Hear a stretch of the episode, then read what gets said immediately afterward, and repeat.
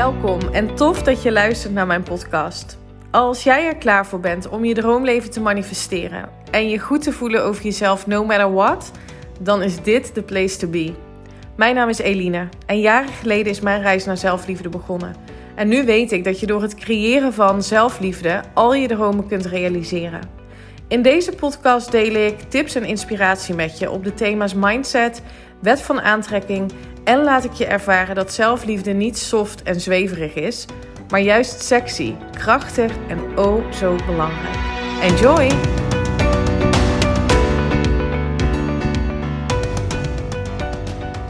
Hey hallo, leuk dat je weer luistert naar een nieuwe aflevering van de Eline Haaks podcast op deze heerlijke donderdag.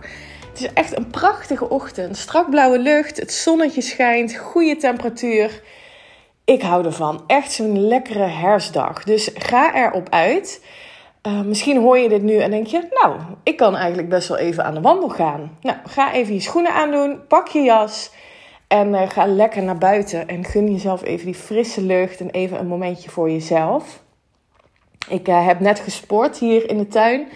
Wat lekker is natuurlijk, zeker met dit weer. En um, ja, ik merkte dat ik er afgelopen week sporttechnisch niet zo super lekker in zat. Um, en Michiel aan de andere kant, die had de vibes helemaal te pakken. Die is iedere dag gaan sporten.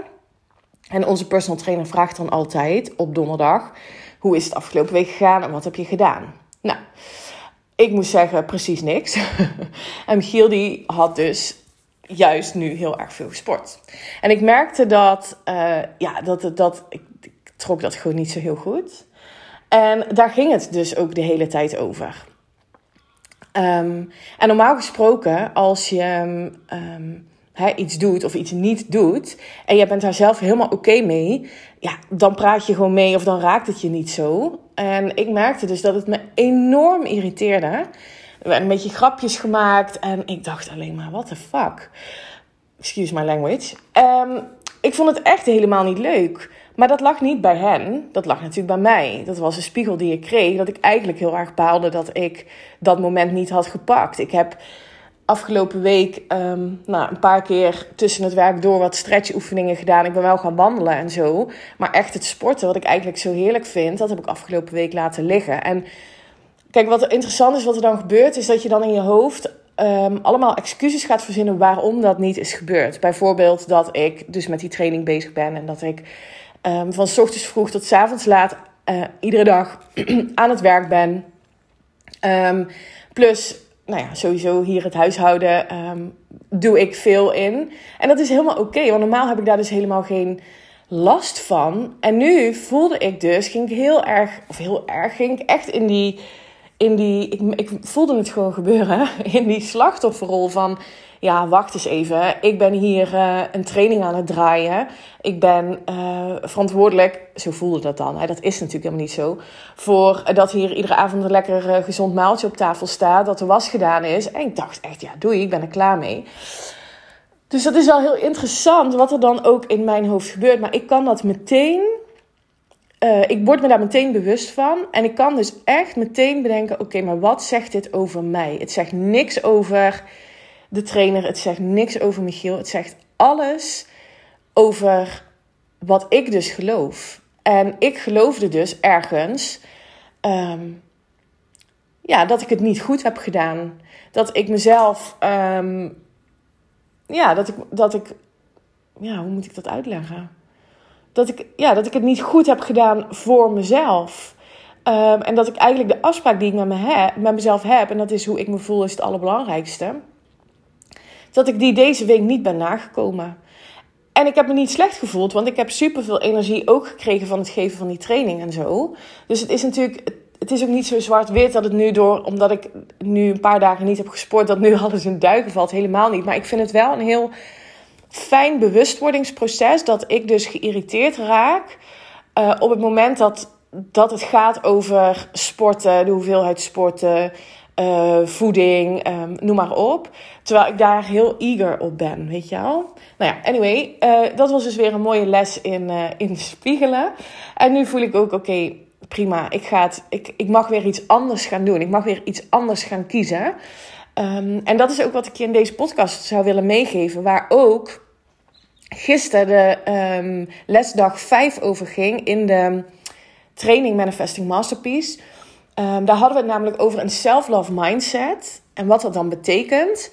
En um, waar, hoe je dan ervoor kunt zorgen dat je met die mindset bewust gaat creëren. Want wat we vaak doen, is dat we vanuit um, oorzaak-gevolg leven. Dat betekent dat we, er gebeurt iets in onze omgeving en daar reageren wij op. Wij hè, um, zien iets, er gebeurt iets, iemand zegt iets, zoals zojuist in, in, in mijn geval. En daar voelen wij iets over, daar vinden wij iets van en daarop gaan we reageren en acteren. En daarmee creëer je jouw realiteit. Met alles wat je in het hier en nu voelt, ben je je toekomst aan het manifesteren. Dus als jij in het hier en nu um, emoties voelt over iets wat drie, vijf, tien jaar geleden is, dan ben je nog steeds hetzelfde aan het creëren als die herinneringen uit het verleden.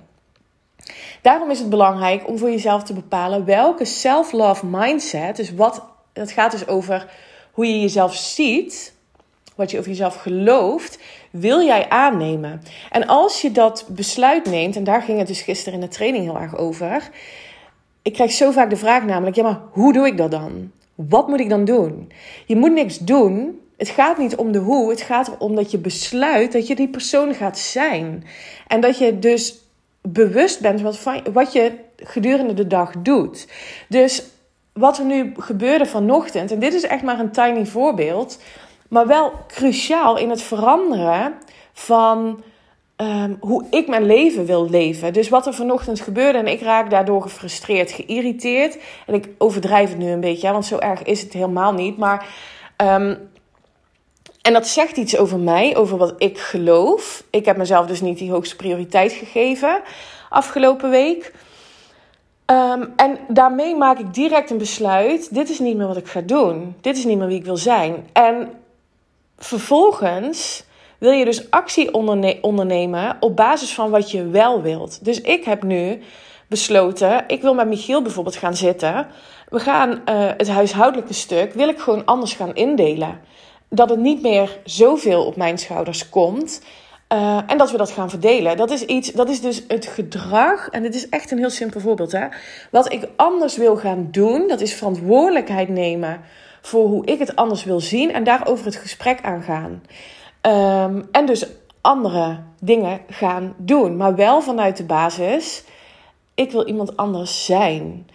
En ik kreeg gisteren ook de vraag in de les van, ja, weet je, dat besluit maken, dat voel je soms heel krachtig. Zo van, en nu is het klaar. En dan op een gegeven moment verval je weer in oud gedrag. En dat komt omdat jou, jouw lichaam, dus jouw emoties, hoe je je voelt, misschien wel jarenlang geconditioneerd is om op een bepaalde manier te reageren in bepaalde situaties.